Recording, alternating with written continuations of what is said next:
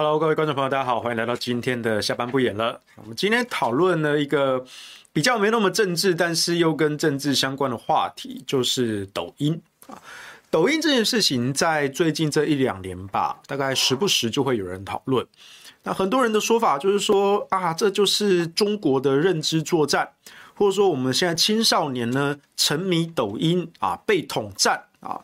这样的讨论，这个好像似曾相识啊，大概就是每隔一段时间，那些绿营啊、自称台派的啊，就会在那边说嘴。那最近是因为在日本啊，有一个青少年他在寿司郎，然后去舔那些盘子，然后把他拍上了抖音的影片，广为流传，然后结果让这个寿司店的股价啊一下就跌掉一百七十亿日币吧。非常非常巨额的损失啊，所以就开始社会舆论检讨说，哎，这些抖音上，哎，为了求酷炫啊，那些年轻人拍这些啊搞笑的短片，要吸引大家注意，可是这样的风气是不是反而助长了一些不好的一个现象啊？那我自己呢，哎，我先说我自己平常没有时常看抖音啊，我有办抖音的账号。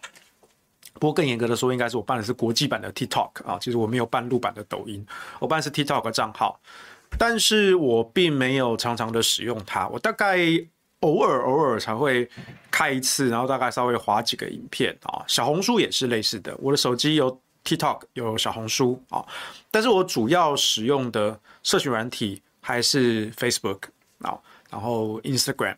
啊，然后偶尔会开一下 Twitter 跟 YouTube，我大概每天固定会开的大概还是脸书跟 YT 啦。啊，比如说我平常白天的时候到处开会啊，然后开会中间划手机，我就会看我的脸书上有什么新的文章啊。我应该算是这些社群媒体的重度使用者啊，我几乎全天候都在线上啊。这个在我年轻的时候，在我国高中的时候，那个时候都还没有这些社群软体，我那个时候就已经是重度的网络使用者啊，也是几乎整天挂在线上。那后来到了大学，哎，这些社群软体逐渐的开始崛起啊，大家开始使用，所以我也开始使用了脸书。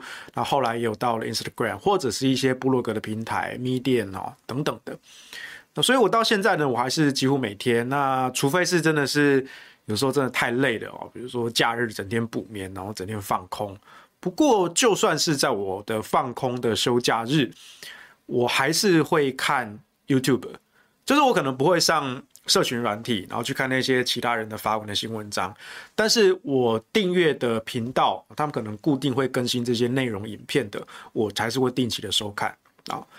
所以我自己是蛮有感触的啦。就是我我本身就是一个重度网络使用者嘛，所以多年下来，我看到。很多人对于这些新兴的呃网络社群的批评，其实我们都都有看到。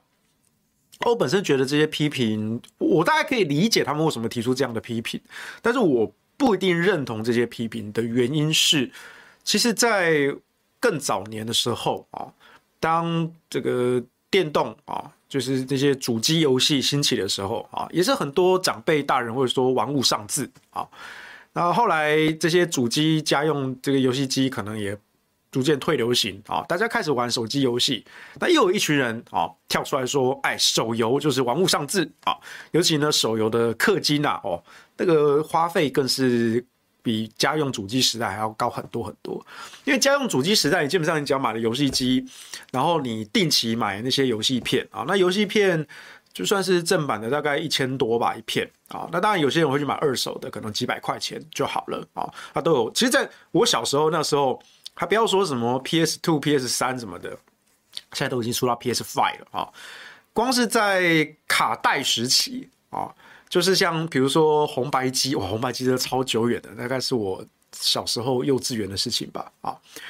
红白机到超级任天堂、超任 SFC。啊，到什么 Saturn 或者是 PlayStation 一代啊，当时的这些主机的那些游戏片，其实当初那些游戏专卖店啊，他们就已经形成一个社群的文化。那很多的玩家就玩一玩，就会把自己的二手片拿出来交流啊。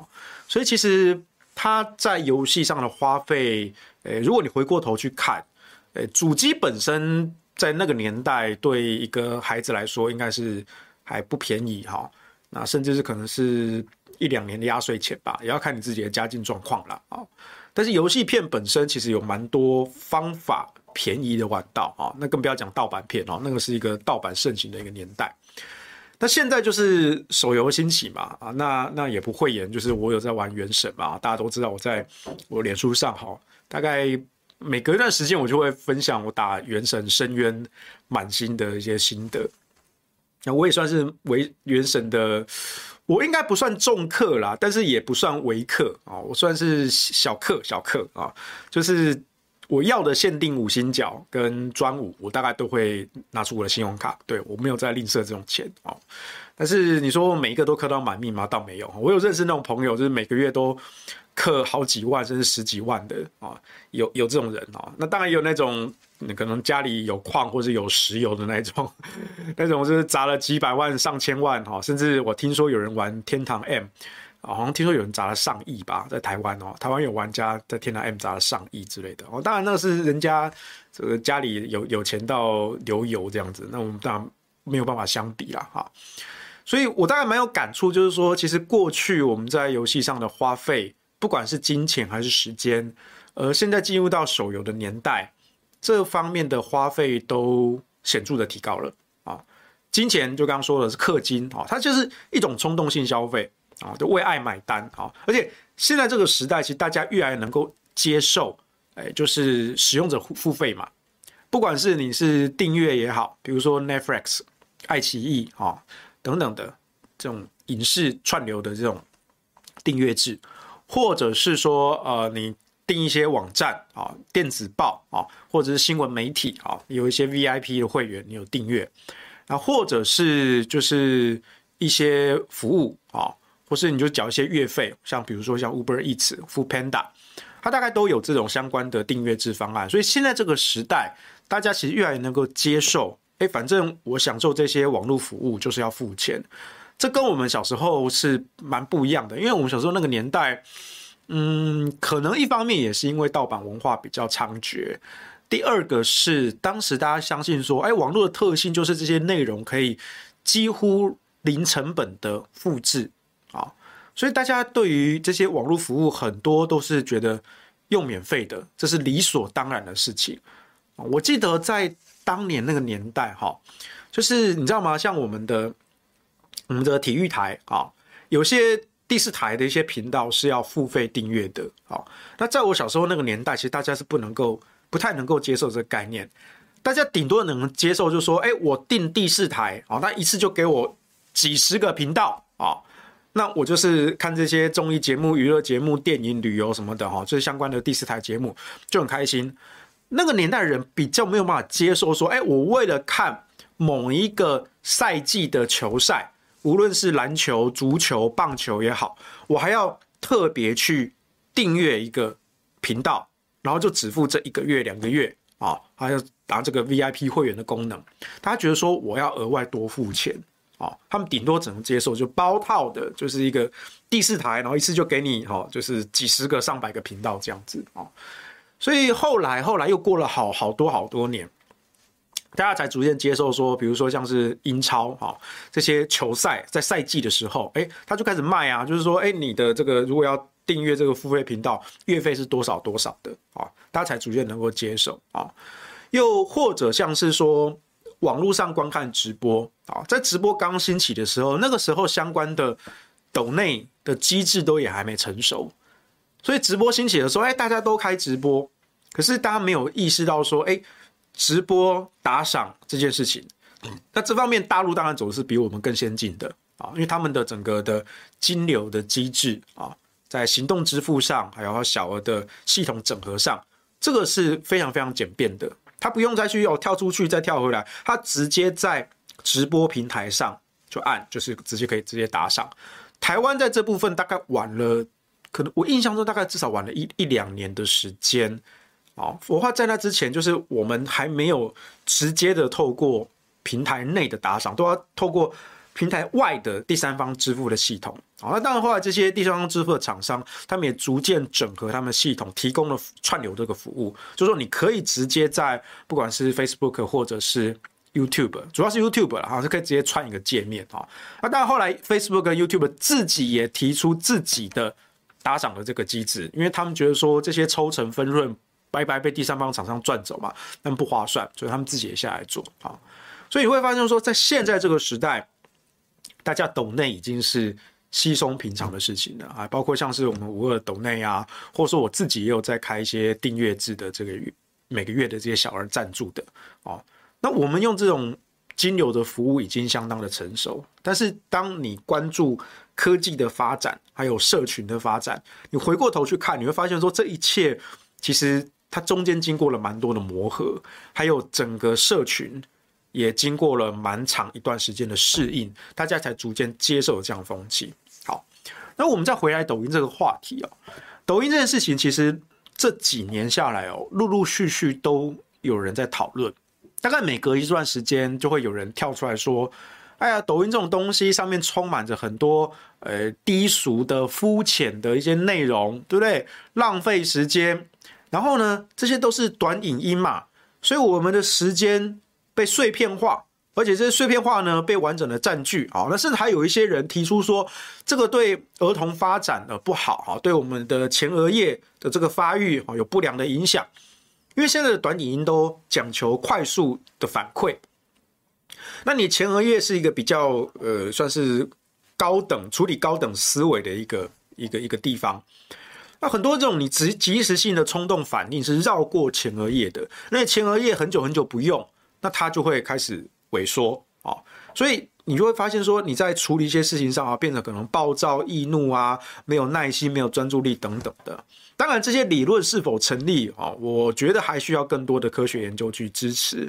可是我提出一个，是我并没有对抖音或者是短影音这些事情的那么反感的原因，是因为在我们小时候的时候，我已经看过很多很多的这样的例子。我刚刚说了，在手游那年代啊，他们也有一群人跳出来说手游啊，玩物丧志啊，花费了大量的金钱跟时间啊，不务正业。那更早年一点，那就是电脑游戏的时代啊，很多人也都说打什么电脑游戏，对不对啊？那甚至那个时候电竞这件事情是不存在的，打电玩、打电动游戏这件事情就是被视为不入流吧？啊，那电竞到变成一个可以抬头挺胸的一个行业，甚至还有。一些企业赞助的电竞选手啊，这种职业选手的这种赛制，这个在当年是无法想象的。好，我举一个例子啊，当年可能很有名的一个一个人叫曾正成吧，曾正成，电玩高手，电玩小子哈，他当时拿到了这个这个电竞比赛的冠军哈，非常高的一个荣誉。可是，在当时的社会环境，他仍然非主流，所以他拿了这个这个奖项之后呢，他没有办法找到相应的工作，那也没有企业愿意赞助他继续培育他这方面的专长，因为他没有被视为一项竞赛，不像那些体育啊，比如说什么棒球啦、篮球啦、哦桌球啦、哈等等的，没有啊，所以他就变说拿到冠军之后就就就就默默无名了。啊，那后来好像过了几年，有记者去重新的采访他，那发现说他其实做了一个非常非常普通的工作，其实待遇也不是很好，因为可能学历不是很漂亮，工作经历也不是很漂亮啊，所以他就只能从事这样的工作。但如果他真正成晚几年出生，晚个五年，晚个十年出生，他拿到这么高的荣誉，那真的是抬头挺胸啊！然后一定会有很多的厂商找他签约，找他代言，甚至请他。组职业的战队啊，那你说可能他年纪稍微大一点啊，那个反应速度跟不上来，诶，这是真的。其实电竞选手其实跟体育选手是非常相似的，在最高阶竞技那个 level，他们讲求就是反应能力，包括你的眼睛，包括你的大脑，包括你的手速，那就是很吃的。那你过了三十岁以后，这方面生理的条件真的是会走下坡啊，所以很多这样子的这种。资深的电竞选手玩家现在啦，哦，他们大概就可以诶转任，比如说教练啊，或者是经纪人啊之类的啊，去把他们的经验去培育新一代的后进。可在那个年代，诶对不起啊，不要说不要说什么教练或经纪的哈，你连光是一个职业的战队哦，都都不可能在台湾存在。那个年代在韩国、在日本可能已经有了，在台湾是没有的啊。所以台湾在这方面，我也必须说，其实很多地方是落后其他国家的啊。我没有说中国大陆，我说日本、韩国都是哦。台湾在很多文化上、娱乐上、生活上哈，有些东西其实我们比其他国家方便啊，这是真的。但是有些东西确实我们也落后其他国家，这也是真的啊。所以大家知道知道台湾自己的定位跟角色啊。好，所以在。我年轻那个年代的时候，就觉得说，就说这些东西总是会被人家讲是玩物丧志嘛，或者说更早，记得在我国国中的时候啊，我国中的时候，某个科目的老师啊，曾经，我觉得那次好像是上课上一上啊，然后就教教到一个段落，好像进度有点超前，所以就开始跟同学闲聊哈，然后他就开始有点，我不知道他有点鄙视，就是那些。呃，电玩游戏啊，他就觉得说，电玩游戏玩一玩，啊，玩完之后破关了啊，就破关了，不就这样子而已吗？对不对？那那这这这有什么呢？啊，但我就觉得说，我我一直不是很认同这样的想法，因为在同一个时间点，啊，在同一个时代背景下，你如果今天我说好，我去读经典的小说，那请问老师们会觉得说，哦，你这样是不务正业吗？哎，我读的可是经典名著，哎，啊，比如说什么大仲马，比如说像什么魔戒，哈，对不对？啊，或者是像是什么这些古典的这些文学，啊，或者说啊，就算我读什么啊《战国策》啊《三国志》啊，对不对？这个国文老师也都非常的喜欢啦。那你读这些古文经典文言文，哪哪个老师会说你玩物丧志啊？或者说你就算读那些小说，哎，小说也有历史上一些经典的作品啊，啊，比如说。所以，我今天读的是一些什么啊？这个《红楼梦》啊，或者说《三国演义》啊，从历史变成小说，《三国志》到《三国演义》啊，或者是《水浒传》啊，这些东西，哎，国文老师也是喜欢。哎，对对哦，难得现在有学生竟然会读这些古典的这些小说，或者近代一点啊，我读金庸，读古龙哦，哎，我觉得这很有趣哦，在我们上一辈的那个年代。就是你你你读金庸这件事情，就大家就会觉得说，哎，这个东西啊，就是半文半白啊，啊，也是一样不入流。你要读就要读那种哎，真正古典的这些文学啊，当然我是都喜欢啦。可是在我这个年代呢，我们读金庸，在国文老师的眼中就已经觉得很了不起了。为什么？因为我们这个年代的学生是。呃，我们还会读金庸啦，但是我大概在我的在下一个世代的同学的学生，他们大概连金庸都不读了，甚至你问现在可能十几岁的年轻人，你问他金庸小说，他们说啊，那是什么？他们搞不好不认识金庸的哦。我们小时候不只是读小说啊，还玩电玩啊，那时候很多电玩游戏也都是改编金庸武侠小说啊。最有名的十四天书，好，飞雪连天射白鹿，笑书神侠倚碧鸳，金庸群侠传，啊，这个是当年鼎鼎大名啊。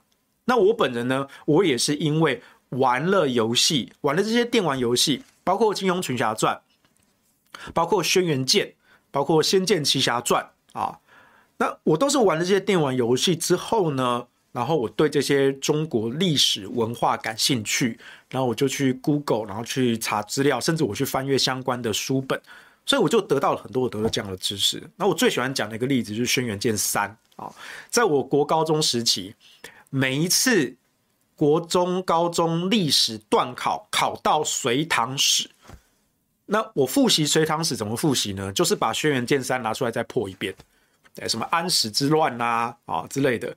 我就很熟，然后那一次段考我就会考满分，真的，真的，真的，好，我没有，我没有说谎，真的，我真的就是每次就破一遍，然后，然后那一次段考我不用再多读历史课本，我大概就可以考满分啊。所以你说电玩游戏对我来说，我我觉得是，我觉得是扩充我视野很重要的一个角色啊。你你总是要有一个这个引路人啊，把你领进门啊，师傅领进门，修行看个人啊。啊那对我来说，这些电玩或者小说就是我的这些师傅，把我领入这个领域。那我再继续有兴趣，我就会去耕耘，再去挖掘相关的知识。好，那再来，刚刚讲到小说啊，我记得我刚提到，我有一个国中某科目老师啊，他就有点不太屑这些电玩游戏啊，他就觉得说这些就是玩完破关就没了。可是我就觉得很奇怪啊，那同样是这种娱乐性质的文化，你会对电影这样讲吗？你会对小说这样讲吗？比如说电影，电影的体验时长可能更短嘞，一部电影大概一两个小时，长一点的片了不起三个小时。可是历史上有非常非常多部经典的电影，那里面可能也有很深刻的文化的、社会的、哲学的思考在里面。那你能说这些电影就是看完就没了吗？看完就看完了，那一点给你人生的感悟、刺激都没有吗？我相信，即便是老一辈人，他们不会这样去批评电影啊。当然。你看不看是一回事，至少他们不会明着批评说：“哎呀，看电影都是这些啊靡靡之音啊，对，都是玩物丧志啊，而看完两个小时爽完就算了啊。”那这种人一定是非常肤浅的。那为什么电玩游戏同样，比如说角色扮演游戏，它的总游戏时长哦，可能当然比较长啦，可能三十个小时、七十个小时啊。早年的游戏都时长可以都做了很长，可以做到三十到七个小时。可是你从中体验到的互动的。游游戏性、娱乐性，或者是体会游戏制作者他说一个故事、扮演一个角色，啊，我觉得同样是我国中时期，他的另我有另外一位老师，他曾经说他鼓励大家多看小说，为什么？因为他说你的人生只有一次，但你透过看小说、看电影，哪怕是玩电玩游戏，你都可以去体验。当中那个主角的人生，所以你等于是你的人生体验了很多很多精彩不同的剧情。我觉得这句话讲的真的太切中我心了，因为这就是我我因为我自己很喜欢玩角色扮演游戏的的的电玩啊 RPG，我就很喜欢这种享受剧情的感觉啊。反正我从小其实不是很擅长这种动作类的游戏，所以对我来说，这些电玩游戏它不是在浪费我的时间。它是在帮助我体验不同的人生，刺激我不同的思考，甚至里面有一些不同的社会文化的底蕴。那它开了一扇门，让我进去，我去挖掘它。那当然，我作为一个这个主机时代的或是电脑游戏时代的玩家，然后现在是手游游戏的年代嘛，啊。我我坦白说，其实我对手手游这件事情没有到完全的适应。我看我身边很多人在好好好几年前，他们就开始玩手游啊，那我玩手游也是琳琅满目嘛。但有些我就觉得说，这有什么有趣？我就看他们玩啊，有一些那种这种，比如说那种，比如说滑格子啊，什么消消点、消方块的，我也玩过类似的，但我没有到那么沉迷。就是比如说。以前玩俄罗斯方块其实也是类似的游戏，但是我没有到那么沉迷。可是我有些朋友，他们就真的是会去整天就在滑这些东西啊，我就觉得说，对，就是我不太能够体会这件事情，或者是说还有一些呃手游哦，是一些我觉得呃在业界来说，我们就是比较比较速成型的啊，就是我觉得它就只是换个皮啊，然后但是还是有很多的玩家，而且甚至他们愿意氪金，我就不太能理解。哦那我是一直到原神啊，因为我在之前我就注意到米哈游这家公司，然后我很喜欢他们的崩坏三系列。崩坏三我没有真正玩过，但是我从头到尾都是在网络上用影片云这款游戏。我很喜欢它的剧情，很喜欢看的角色，喜欢它的设定跟故事。我到现在都还是时时去看崩坏三的相关的影片跟剧情。虽然我到现在都还没够开过崩坏三的账号，但是因为当时我就注意到米哈游这家公司。米哈游这家公司，我认为他是，就是他几个，他有他几个创办人都是这真的那种这种非常非常资深的动漫宅，他们真的是想要用心去讲好这些故事的啊。所以我记得好像大伟哥就是米哈游的创办人大伟哥，他曾经说过一句话，他说米哈游不是一间手游公司啊，它是一个动漫文化的公司啊。所以，他不是只做一个手游，他做的是一整个啊动漫的故事，啊，他要把故事讲好，或是米哈游这个这个 Hoyo Hoyo Hoyoverse，就是米哈游的宇宙等等，他想要把这整个故事世界观、宇宙观讲好。那我就觉得说，这个游戏它是它的制作者是用心在做的，所以后来就进入原神这个坑哈。那后来我现在变成原神玩家，那我不会觉得说我每一天花这些时间在手游上是浪费我的时间跟金钱，因为它让我得到了一些体验跟娱乐。反正我这个人平常生活也没有其他的娱乐嘛。然后你这个原神这款游戏，它又是有点。就它也不像其他的手游那么的碎片，它在体验剧情的时候，它还是需要一些连贯的时间，那又正好符合了我喜欢体验角色扮演游戏剧情的这个需求。所以对我来说，对啊，我是花了，呃，好，确实是不少时间在上面，但是我不会觉得这些时间是被浪费掉的。好，好，再回到一开始我们讲的抖音，哦，刚刚讲的是游戏，啊，游戏从主机时代电脑游戏到手游。好，现在我们再度回到抖音啊，这种社群软体，短影音的浪潮，其实这几年是几乎每一个你有在接触网络人都会碰触到的。那我是觉得说，每次我们在讨论这个话题的时候呢，就会出现一批人，就是他们就认为说，因为抖音是中国的，所以它就是不好的。我就觉得这太莫名其妙了。你你家用了一大堆东西都是 Made in China 的，对不对？所以这个东西，你你又要用国籍来分是非吗？啊，好，然后他们接下来就会批评说，哎，别不是啦，就是说，哎，这个抖音上面本来就充斥很多三星色啊、低俗、肤浅的内容啊，对我们的青少年、对我们的孩子啊，教育不好啊，等等的。我对这些说法是深感怀疑，因为虽然我不是抖音或者 TikTok 的重度使用者，我偶尔开出来滑一下。但是呢，为了这件事情呢，我曾经啊问了好几个真的有比较频繁在使用 TikTok 的朋友，他们说哪是这样子？你如果一整天在抖音上都看到低俗的内容，那就代表是你常常滑这些低俗的内容，所以它的演算法就被你训练成会推播低俗的内容给你嘛。尤其是你知道，陆版的抖音跟国际版的 TikTok。差别在哪里？就是就是陆版的有一些审查机制比较严格嘛，那国际版的就比较宽松，所以我们也不可讳言的，国际版的 TikTok 上有很多这个巨乳细腰长腿的妹子啊，对，然后跳舞给你看啊，这身为一个男性同胞呢，我们觉得赏心悦目啦。好，但你说哦，所以呢，TikTok 上都是充满这些三星色的东西。那我也要请你扪心自问，是不是你一开始就都在滑这些小姐姐的影片呢？那演算法就知道说，哎，你喜欢这些巨乳细腰长腿的妹子，那我就多推点这些影片给你嘛。所以你自己把你的演算法训练成这样子啊。我告诉你，我超级有资格讲这句话呢，因为我就做过这样的事情啊。只是我不是在 TikTok 上做，我在 Instagram 上这样做。我我直接坦诚啊，对不对？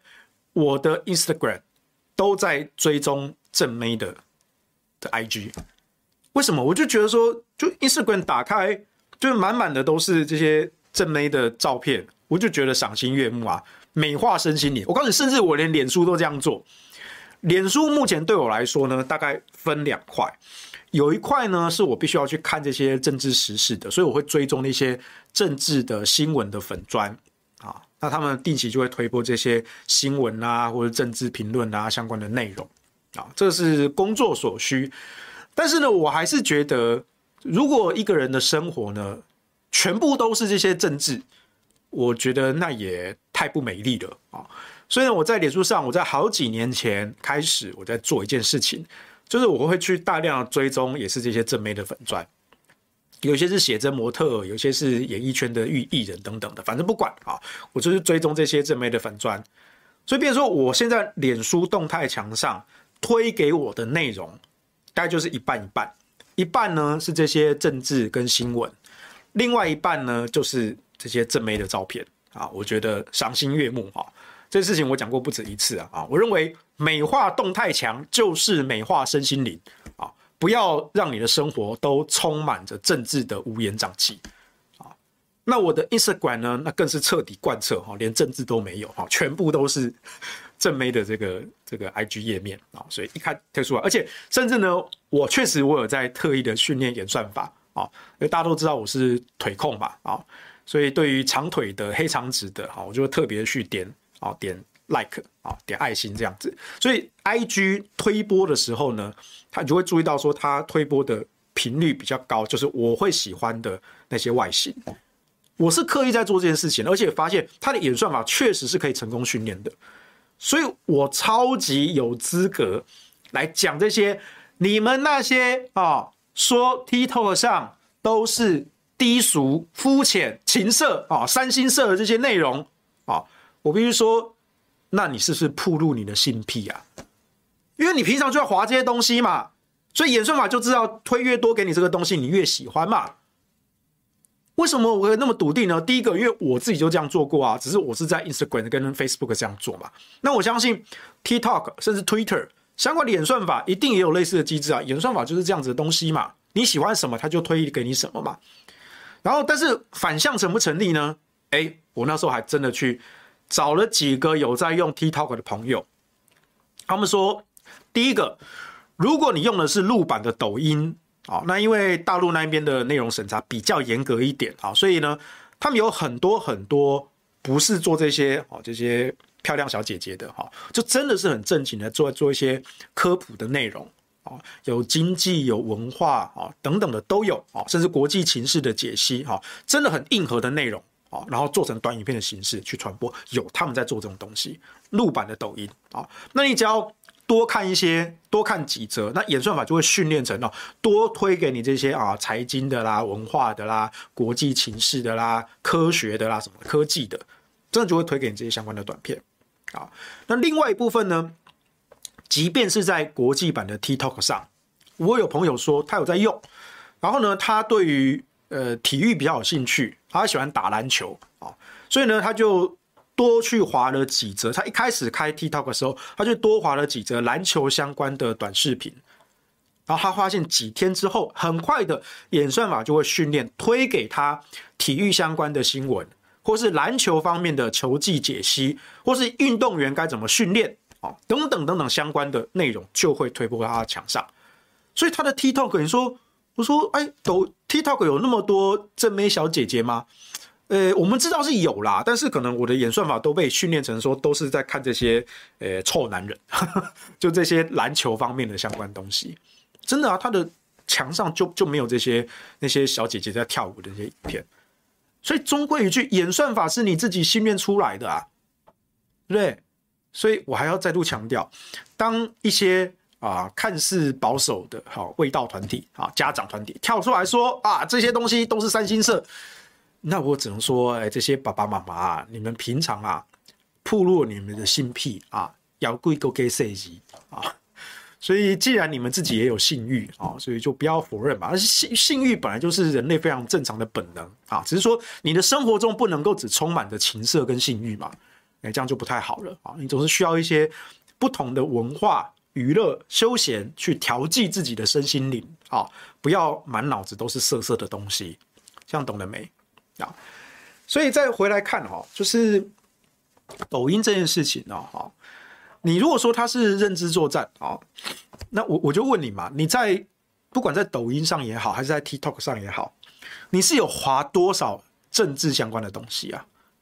我看是基本上很少，不要说抖音跟 TikTok，在 YouTube 上，在 Twitter 上，在 IG 上，其实政治相关的东西都很少。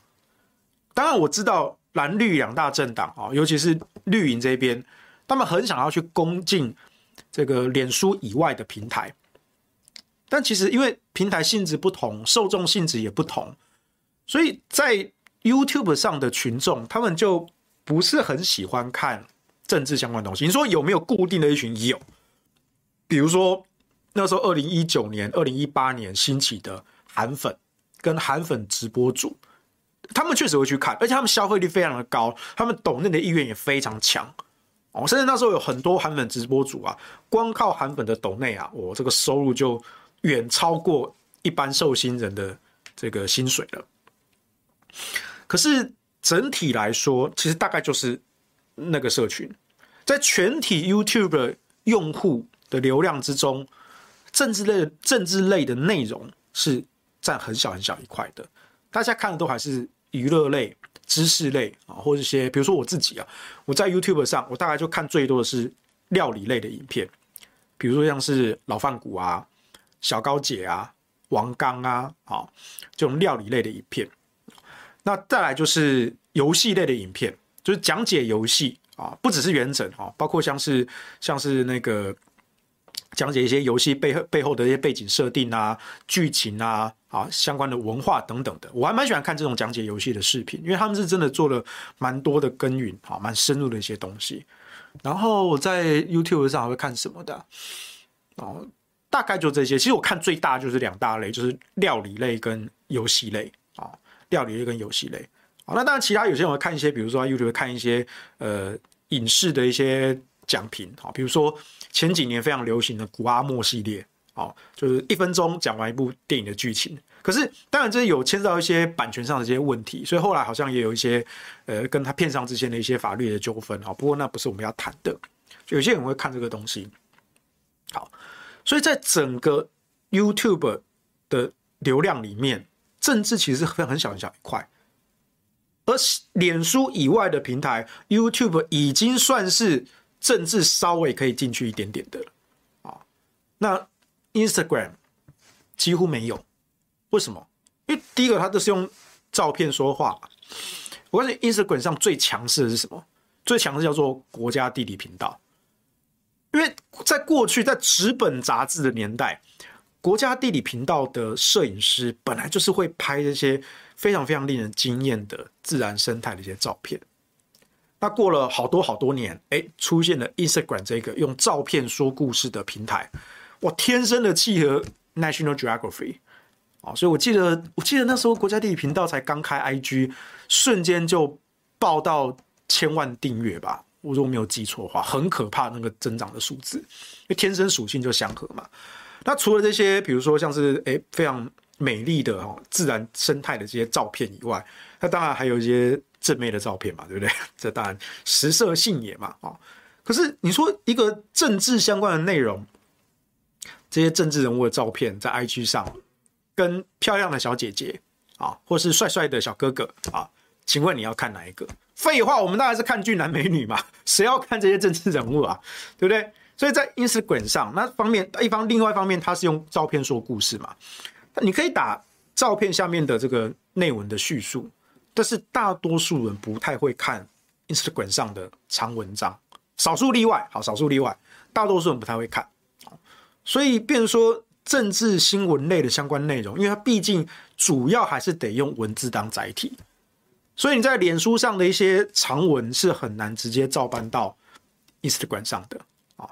当然，如果你是把 IG 当做自己的日记啊，像我自己，我去去某家餐厅吃东西。我就会写实际嘛，写这个相关的心得嘛。那写的可能是比较长一点的，也没关系。那我脸书发一篇，我 IG 也会照发一篇哦。那反正我是发自己爽的嘛，我也没有刻意要去推广这些长文什么的，也没有。好，对，那是你自己用的这个习惯。好，这是 IG。那 Twitter 上，对不起，它直接给你字数限制啊。即便到今天，啊，Twitter 都有一百多字的字数限制，好，也没有要放宽。你可以分则啦，可那个分则那个阅读感就会跳掉了嘛。对不对？那如果你用的是中文啊，那当然，因为中文的讯息承载量可以比较比较高一点啊，就比较浓缩一点啦。你可以用比较简短的句子啊，表达比较多的意思啊。可是 Twitter 毕竟是一个日本、欧美比较常用的平台，台湾人用 Twitter 的族群比较少哦，就是中文的使用者有是有的，但是就。就就就比较少啊！你如果要用 Twitter，基本上你还是做国际交流的需求会比较好。不然你只是同样的流量池在重复洗而已，这比较没有什么意义啊。那更不要讲说现在最新的，比如说 TikTok 或者是小红书。但我从去年前年吧，就这两年的选举下来，我当然有看到一些政治人物想要去诶进入抖音这相关的平台啊，但是我其实倒没有到。非常的看好，因为就像我刚刚说的，你在这些平台上的大多数的用户是不想看政治内容的，大多数的用户来这个平台就只想看娱乐性的啊，非常即时、快速的刺激跟娱乐，所以先天属性就不相符吧？啊，至少你讲的不有趣嘛，对？我们认真讲这个议题，但是它可能不适合这个平台啊。那如果要这个比较长时段能够讲议题的，可能还是要到 YouTube 上去，或者到 Facebook 上去。我们的广播直播可以开半个小时、一个小时，会比较适合。但在抖音，对不起，你就是只有十几秒的时间，了不起三十秒的时间，对不对？所以这个东西就很难把你想要表达的东西很深入的表达出来，这是先天平台上的限制。那你也不能够去怪年轻人说，把时间都花在这上面，那这这他们的自由啊，对不对？或者说，好像这些家长总是以为。我只要禁止孩子打电动，禁止孩子滑手机，禁止孩子看抖音，这些孩子多出来的时间，节省下来的时间，就会乖乖去读书。来啦，扪心自问啦，就算你把他所有手机都禁掉，啊，他不看抖音，不滑脸书，也不看 IG 上的美眉，对不对？好，甚至不打电动，他会乖乖去读书吗？不会啦，除非他真的就是很有兴趣读书，啊，很有兴趣读书的孩子，你不用催他，不用盯他，他自己就会找书去看。哎，比如说在下我啊，当然我不是看课本啊，其实我不是很喜欢读课本的人啊，但是我从小就是就会自己跑到书店去看一大堆课本以外的课外书，没有人盯我，没有人催我，哎，对不对？甚至可能我爷爷还会叫我说，哎，你看书看那么久，休息一下。对，其他家孩子说：“你打电话打那么久，休息一下。”我说：“你看书看太久了，休息一下。”我说：“哦，好啊，我把这个最后一章看完再，再再休息这样子。”对啊，为什么？因为我觉得有兴趣啊。所以同样的，我还注意到一个很吊诡的问题，就在脸书时代就有。脸书时代呢，你记不记得在好几年前，大家就还在争论说：“哦，脸书不应该写长文，要短文。”那只是这个短文要多短？他说年轻人都不看长文啦，就是年轻人都要看短文啦。啊，所以像我们这一种哦，做政治幕僚出身的啊，写文案的笔杆子，我们有时候接到一些 case 啊，业主就会觉得说，哎呀，写那个落落长没人看啦，哦，你们要写短一点啊。听说现在年轻人都嘛只看短文，你就短短的这样出去就好了。哦，诶，我向来都不以为然啦。当然我们会尽可能跟业主沟通。可是有些人还是觉得说太长了，他不喜欢，那那就我们还是会照业主的需求为主嘛。但我必须说，长短文真的不是重点。哎，我第一个先问，什么叫长文？什么叫长文？这是一个很有意思的流变哦。因为在早年那个年代哦，就是两千字算不算长文？三千字算不算长文？五千字啊，五千字应该。板上钉钉，长文跑不掉了。五千字算长文，三千字算不算？呃，应该也算，三千字应该也算长文。两千字算不算？嗯，开始开始好像接触到一个门槛边缘咯，对不对？好，我说当年啊，当年的两千字其实大家未必会认为是长文啊，但是又过了一两年的时间，两千字就变长文了啊，要一千字。后来又过一段时间。一千字算长文了啊，看不下去了，看不下去了。什么时候说到八百字就好啊？六百字就好啊，六百字，六百字啊。所以后来我最近这几年哦，这有时候脸书上啊看到有一些人开头就写哎，文长慎入。我想说哇，这个这家伙真有胆子啊，要要写个三千字的文章是不是？我们是读得下去啊，但是可能很多人读不下去啊，三千字的文章哇，文长慎入。结果点开一看。六百字，六百字叫文长慎入，六百字，我说天哪！现在长文的标准已经如此的宽松吗？对不对？好，反过来问，什么叫短文？什么叫短文？五百字算不算短文？三百字算不算短文？一百字算不算短文？一行文算不算短文？那你最好每天都发一行一一行文就好了，对不对？但是一行文你要表达什么？你要表达什么？哎，不是不行啊，你偶尔可以发个一行文啊，但是你不能每次都只有一句话，对不对？啊，所以这个长短文，我觉得从来都不是重点。为什么？我常常举的例子就是，你说现在年轻人不看长文，不读书，真的吗？真的吗？我刚刚讲到金庸，对，现在年轻人可能包括连金庸是谁都不认识了。可是他们看不看轻小说？看呢。我问你，一本轻小说最短最短一本轻小说有多少字？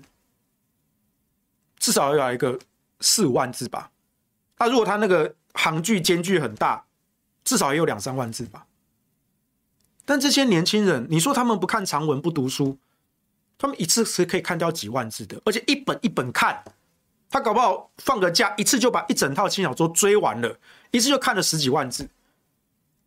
或者是网络上那些哦，网络小说连载，现在又有手机，对不对？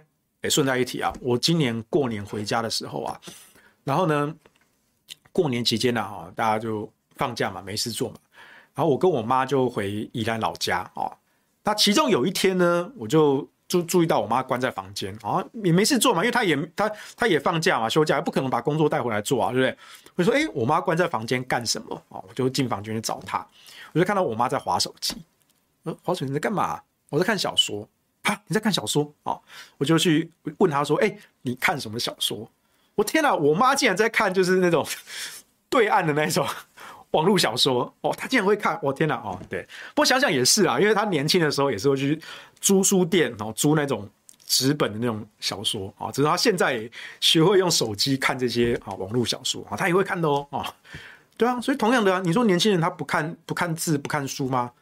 未必，而且他一看可以看几万字啊，重点是那个阅读的沉浸感，阅读的沉浸感，他们只要有机会，他们是愿意花。一整天的时间追剧，比如说追爱奇艺、追网飞，可能一整季他就一整天放假就追完，一连看可能看十几个小时，都有可能的。小说也是啊，对不对？一整部小说哦，他可能一天内哦就看了好十几本，对，那加起来也是几十万字诶。为什么？因为沉浸感。但是反过来说，在平日的时候，确实我们的时间被极度的碎片化。而这个碎片化呢，其实从脸书兴起的时代，还没轮到抖音哦，还没有轮到抖音哦。其实，在脸书兴起的时代，当时就有一波声音说，脸书社群软体跟手机行动装置的诞生，把我们这些时篇时间极度的碎片化占据了。所以，比如说，呃，有个例子啊，就是我们以前在过马路的时候。请问以前你过马路的时候你会做什么？还没有智慧型手机的年代哦。过马路的时候你会做什么？你就什么都不做嘛，就等啊，左看看右看看啊，那边好红灯还没变绿灯，对不对？你不太可能直接掏出一本书啊，这个红绿灯三十秒就掏一本书出来，哎看一看，哎我上次这个小说哎看到第八章，好来继续看，哎三十秒啊看完了，OK 好过马路，不会了，不太会这样子嘛，对不对？可是。智慧型手机流行起来之后，社群软体流行起来之后，我就问你：过马路的时候，等红灯的时候，你在干什么？掏出手机划一下，对不对？或是开会的时候，哎，没还没轮到我讲话，对不对？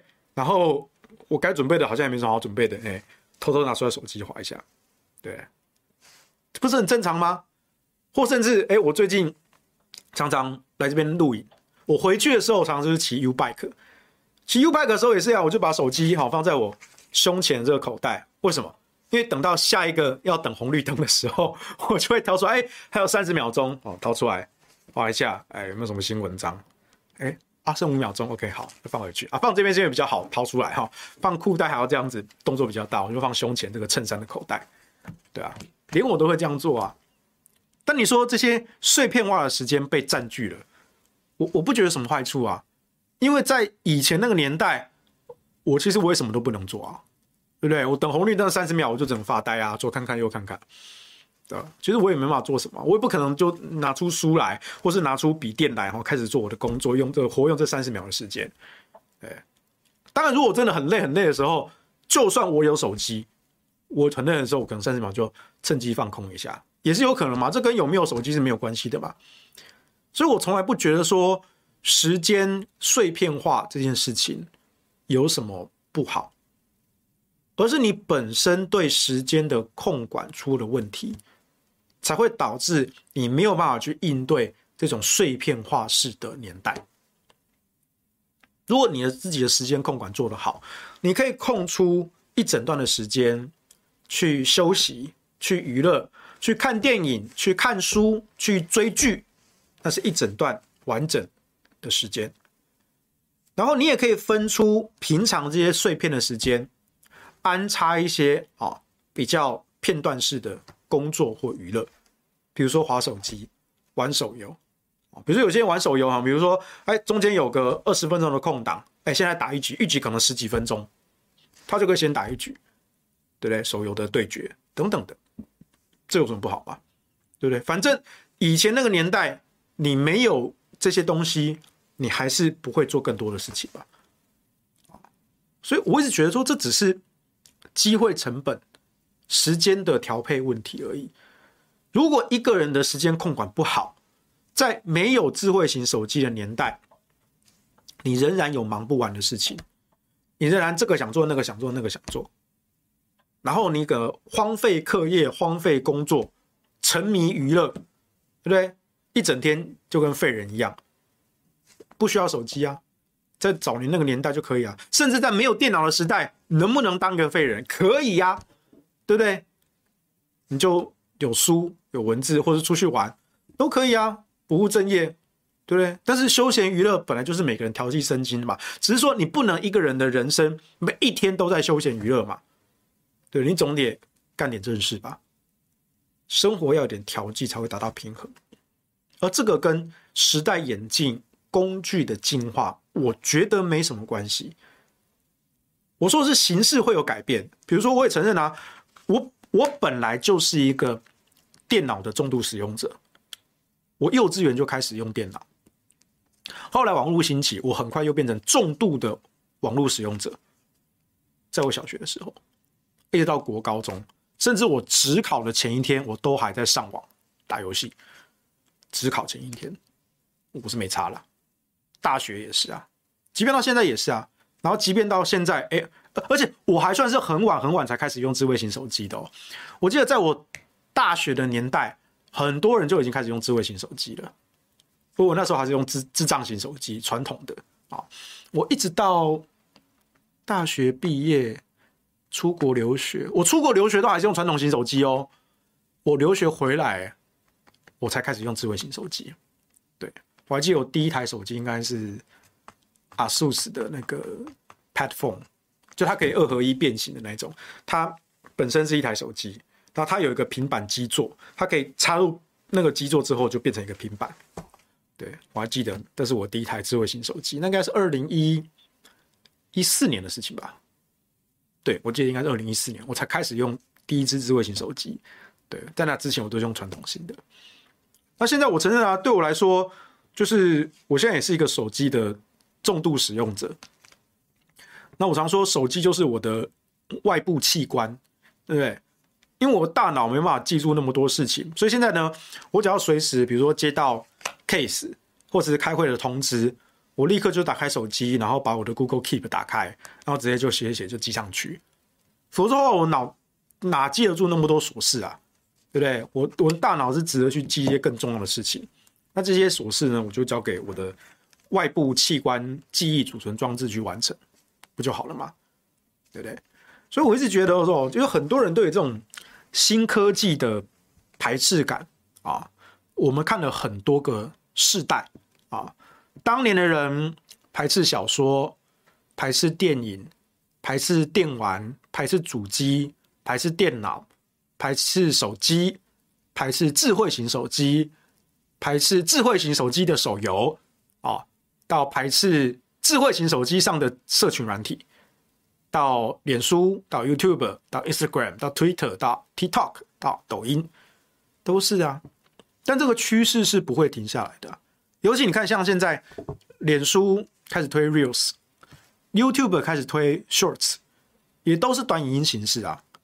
啊，那当我也坦白说，其实，呃，我有在看这些短影音，但是我自己实在是很不擅长拍这种短影音的东西，非常的不擅长。啊，所以我就只看不拍。啊，那我很佩服一些。我的一些朋友哦，他们真的是已经很就是非常熟悉熟练的拍这种短影音，我、哦、真的很厉害啊！我改天应该跟他们请教请教啊。但我本身就是我能做到的，大概就是我还在用很传统的方式，就是 po 照片。比如说，我什么时候觉得自己老，就是当我一两年前我注意到我的很多朋友啊，光发个美食照，哦，其实应该是叫他们发美食的限动。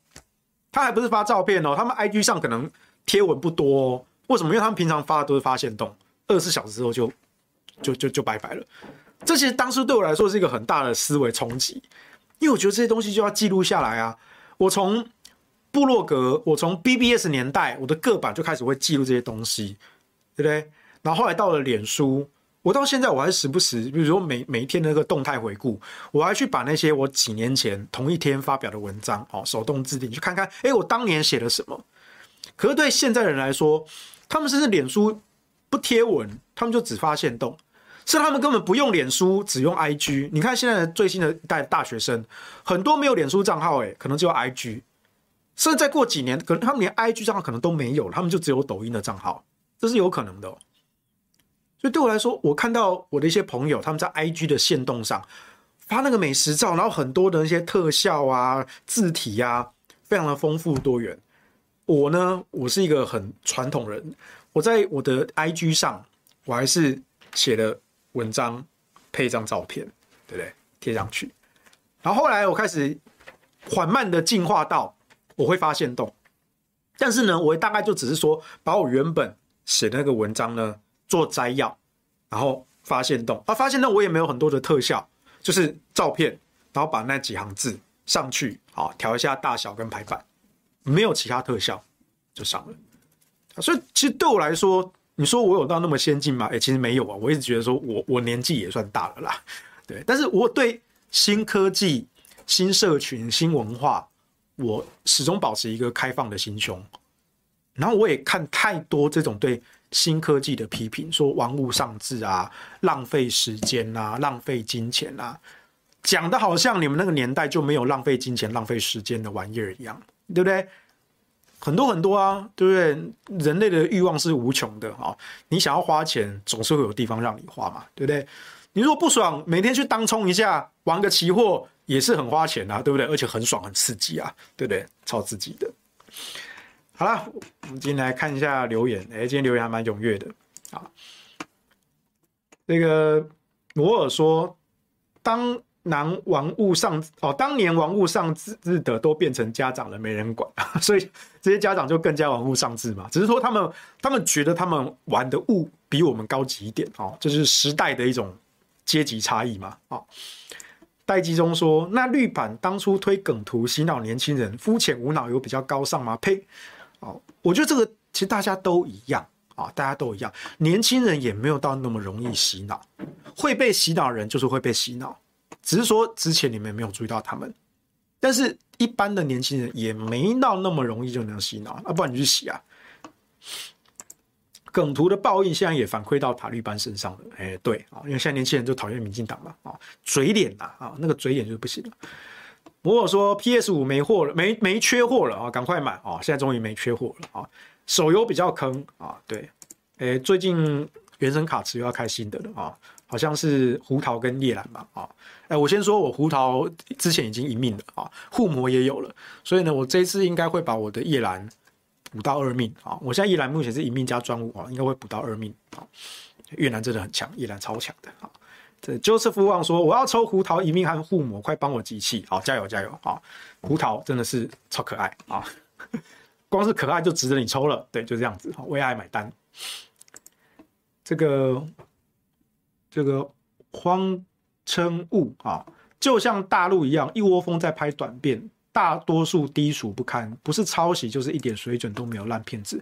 其实不尽然哦，啊，当然有很多这种抄袭的低俗的烂片。”可是你只要好好训练那个演算法，其实它会推给你一些很硬核的那些科普影片，真的真的，你可以去试试看，去稍微训练一下你的演算法啊，演算法很聪明的啊。如果你看到都是这些低俗的短片，那代表你自己滑太多了啊，演算法没有成功的优化。韦伟林说，太七出来的时候就是转泪点啊，Final Fantasy 期待哦。那个也是一个时代的传说，对啊，尤其 remake 哈，地法真香啊，然后一堆阿猫阿狗都在开播评论时事，我觉得其实这也好啦，就是在网络社群时代，就是每个人都可以是自己的自媒体嘛。那只是说我们评论时事呢，好歹还是术业有专攻，对不对？你听黄修讲啊。但不敢不不敢说黄修流量很高，黄修流量其实也没有到很高啊。但是我敢讲，我说的内容，其他名嘴未必听得到。我们还是有一点底气的啊。只是说有时候就是你要不要跟风的差别啦。啊，当然如果你跟着一些时事议题跟风，然后抓对关键字，然后就跟着骂啊，你可以得到很很高很高的流量啊。比如说我之前我也说过，我我在一九年那个时候。那时候 YouTube 上已经有好多的韩粉直播主啊，非常非常红，而且他们那个每每个月收到那个抖内啊，可能都几十万甚至上百万起跳，很惊人的数字哦。那我就很好奇，哇，那些韩粉直播主到底是怎么样，讲得多精彩？我真的很想见识见识。而且他们一讲，可能直播都直播三四个小时啊。所以我那时候有一次我在空闲的时候，我就上 YouTube 随便点了一个韩粉直播主，就看。但我越看越觉得不对劲，我就觉得很奇怪，就是他从头到尾都是在骂骂民进党、骂蔡英文。对，民进党该骂，蔡英文该骂。可是他骂的方法是非常情绪的，完全没有针对事件的脉络，以及他哪里该骂，哪个地方不对，哪个地方双重标准，他都没有讲。他整个。两三个小时内，就是不断在反复发泄他那个愤恨的情绪，然后底下就有很多的观众，那些韩粉的群众就觉得很爽啊，听他骂人就很爽啊，然后开始不断的抖内抖内，整场直播算下来可能就是几万块钱，我整个傻眼，我说天哪，这个比一般的这种名嘴还好赚，可是名嘴他们上节目上通告，他们好歹要对这些新闻时事做一些功课，要帮大家。深入浅出的，在短短的三到五分钟内讲这些来龙去脉，或者在广播，我们广播主持人，我们有可能有比较长的时间，有四十分钟、五十分钟的时间，可以比较更完整的讲一件事情，去分析剖析一个事件。但当时我不是说所有韩粉直播主，我说某些韩粉直播主流量也很大哦，抖内也是几十万起跳的哦，一个月下来可能上百万哦。他们几个小时就从头到尾就是。发泄那个情绪，然后底下就一直在抖内。：“天哪，我完全无法想象。”但是后来想一想，哦，好吧，那可能就是一种冲动性消费。至少当下这些观众的情感需求被满足了，所以他们愿意掏腰包出来，好吧？对，就是一种娱乐嘛，对不对？就是或许就跟我的老师当年那些老师讲的，虽然我不是很认同，就是爽完就没了。哦他们就是想要爽啊，爽就是我的价值。诶，他这样讲好像也有道理，对，所以就就爽吧，就爽吧。所以当然了，我觉得开播评论十件事情，真的每个人都可以做啊。啊。那我觉得大家有兴趣的话，自己可以试试看啊。但是就是术业有专攻，哈，术业有专攻。这个 YT、脸书都有演算法哈，常看的类型都会推播啊。但我从来不看绿媒，有时候也会有塔利班 YT 冒出来推播。诶，这个其实是，比如说像阿迪英文，阿迪所有人都知道，他就是蔡英文御用的网红嘛。阿迪跟志祺七七嘛，那他们平常做的内容也不是专谈政治啊。可是你很明确知道他们的政治倾向，他们就在关键的时刻跳出来，请大家投票投给民进党就好了。他平常做这些生活的、娱乐的、文化的内容。去大量的吸引受众，啊，那对他们有好感、有连结，他其实就是一个代言人的角色嘛。他关键时刻跳出来，哎，我背书推荐谁谁谁，大大家就会去投他了。所以民进党确实很聪明啊，他抓住了志奇跟阿滴两个 YT 圈的头，那其他的这些这些 YouTuber，看在面子上，看在交情上，他们可能未必多么喜欢民进党，但是呢，人家发案子过来。做一个业配合作，那就接啊，有钱赚，白白不赚，能赚白白不赚嘛。但是呢，这个风气也会变嘛。馆长就有爆料啊，对不对？二零二二年，很多的 YouTuber 不敢接民进党的案子，为什么？因为民进党臭掉了嘛。这些 YouTuber 发现说风向转了，当年帮民进党讲话，哎，偶尔做这个业配哦，大家还会很高兴的支持。现在不是啊，现在如果我再接这个业配，我自己会赔上我的频道啊，搞不好带一人退订啊，所以终究是利益问题啦，终究是利益问题啦。其实这些 YouTuber 他们也是混口饭吃嘛，所以我除了少数一些真的我觉得为了钱或者是为了政党表达忠心这种不入流下三滥的 YouTuber 以外，大多数当年就算他们接过。民进党发包的案子的，我都不会对他们有太大的苛责，因为就是有钱赚，能赚白白白不赚嘛，对不对？其实就那么简单，我不会有太大的苛责啦，啊，只是说你你就看阿滴跟志奇嘛，就是就是赚赚钱赚饱啦，对不对？那这些韭菜是谁呢？绝对不是他们嘛，对不对？你们这些被割的韭菜就被割就算了吧，嗯，就这样。摩尔说暗黑也被污名化过，暗黑破坏神了，啊。还有世纪帝国世界冠军，对啊，呃，世界和真正成，对啊，对啊，对啊，当年那个年代。可是我我觉得这是他生不逢时啦，他再晚个五年十年出生，然后拿到冠军，他的一辈子的发展绝对不是不是他现在那个样子啊，可惜啊，可惜啦。对啊，现在有些电竞选手退役就转教练啊，因为真的是真的跟体育选手是类似的。你过了三十岁，你的这个神经反应能力是会下降的，但是你的经验啊，一些心理建设跟一些心战的策略，那个就是资深电竞选手转战教练的价值。哎，我们的小编说，现在偶尔还是会玩一下 L E Two 哦，因为后来出了那个高清版嘛。哎，我有朋友在玩，我有朋友在玩。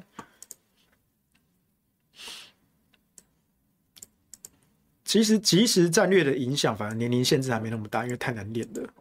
我一直觉得即时战略是，就对我来说，像我就没有很擅长这种动作类跟即时战略的游戏。但是对那种角色扮演游戏，就是各项的数值公式，还有地图探索什么的，哎，我是非常乐在其中的。对，卢卡斯说，以前金庸不是禁书吗？对，有关系，这就是奥妙的点，在很早很早几十年前的年代，你说你你看金庸被老师打，看这什么小说，对不对？对。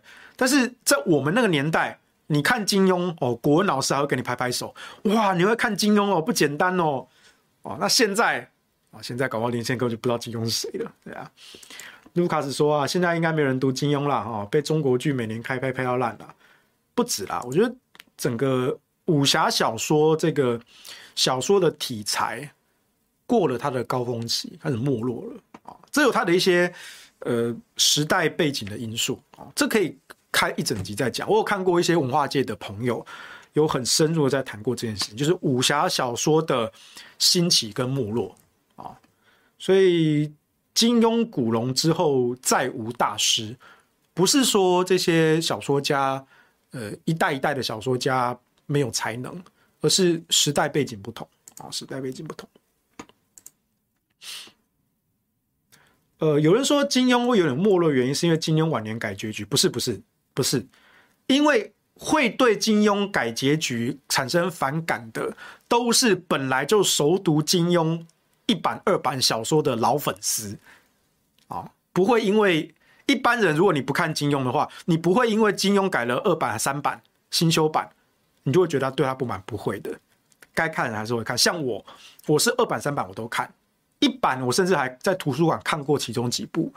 我二版、三版是全看，而且我家里二版、三版都有全看。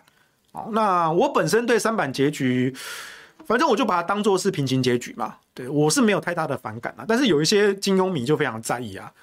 可是如果你从来我就不看金庸，你哪会 care 金庸改不改结局？对不对？所以金庸的没落不是因为金庸改结局，是时代背景。就是现在年轻人就不不太看武侠小说。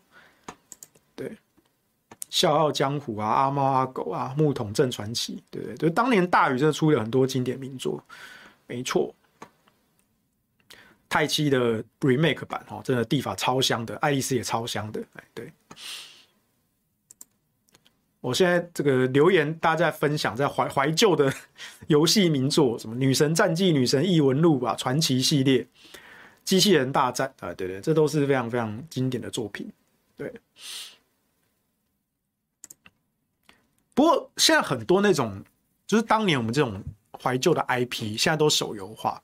我觉得一方面也是因为手机的运算能力大概就是我们当年这个主机的那个这个条件，所以当年这些成功的老 IP、大 IP 直接可以在有手游上复刻。啊，当然，他可以做，要做一些游戏机制改动啦，但是让这些老玩家、呃、重新为了怀旧而买单，就只是重新重启了这部分的市场嘛，这也不错啦，啊，这也不错。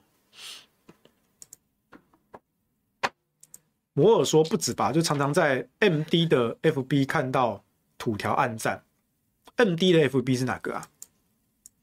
正妹的粉专吗？哦，应该是我我我玩了很多的正美粉专，好，我我再度强调，美化动态墙就是美化身心灵，好，不要让你的生活只有政治的乌烟瘴气，好，我是从生活贯彻这个原则的。陈晓说，抖音之所以受欢迎，不在于它只是一个娱乐平台，而是一个创作平台，所有人都可以在上面进行二次创作，或是接平台任务或直播带货，不管中国或外国，很多人以此为职业，这才根本原因。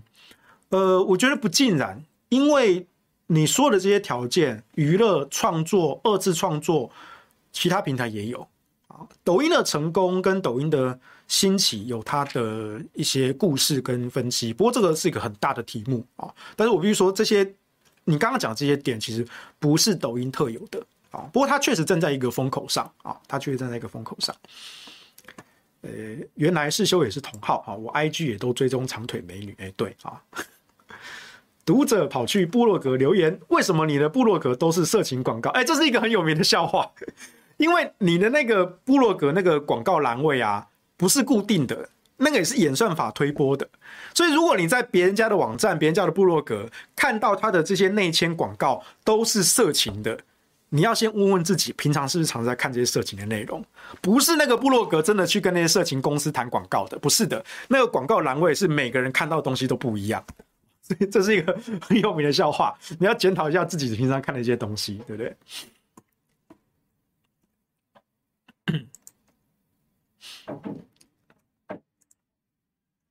现在抖音也可以播比较长时间，比如说十分钟的这些影片。对，没错。哦，其实你包括像是呃，Instagram 也是，它以前限动也好啊，或者是短片也好啊，都有时间长度的限制，后来都逐渐放宽。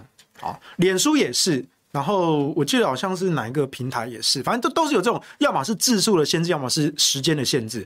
可是后来都逐渐的放宽，所以你注意到哦，这些社群平台它是同时的往两个方向走，不是所有的内容都往短、碎片化的方向走，也有一些内容他们考虑到用户的需求，开放了时间跟文字的长度。比如说直播，我记得 IG 的直播。最早最早好像只有几分钟吧，后来变十五分钟，后来变三十分钟，后来变一小时。为什么？为什么？我觉得大家可以思考看，不是都往哦三十秒、一分钟这种短视频、短影音。你看，连抖音短视频起家的，它都可以允许越来越长的影片。其实，脸书跟 YouTube 也走过这一段。对啊，看轻小说，对不对？好几册，甚至十几、几十册都有可能啊。那真的就是上百万字啊，对啊。所以重点是你要有那个阅读的沉浸感啊，所以大家就愿意读长篇的文字。呃，《银鹰传》啊，还有朱大藩的龙枪系列。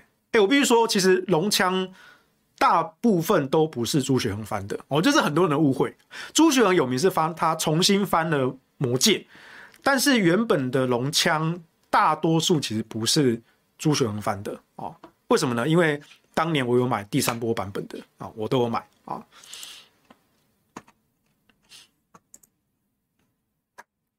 什么说？摩尔说去年要选新坎里的里长 CC 就有看到土条哦，你说去年那一波很多正妹出来选里长吗？还是什么？哦哦，你说西哦，你说西西哦哦哦，有有有有陈西西哦，有有暗赞哦，新坎里，我我以为你是说是那真的要选的哦，对，很多啦，我告诉你，我追踪很多那些正妹的粉专哦，都有都有哦，第三度强调哦，美化动态墙就是美化身心灵啊，请大家一起贯彻啊啊。摩尔说那时候在玩《万王之王》，哎，我也是《万王之王》的老玩家。而且我那时候玩是小学五年级，那时候万王之后很多人都是大学生在玩，我是小学生，哦，那时候跟那些 大学生打交道，好像非常惊讶，说我是小学生，哈，改天可以再谈一下这些呃 MMORPG 的兴起，啊，很多很很有趣的故事，万王之王、EverQuest，然后呃龙族、RO，啊，或是魔兽世界，啊，这都有很多很多故事可以谈。好了，今天时间差不多，那我们就今天讲到这边，我们下周下半部演了，再见喽，拜拜。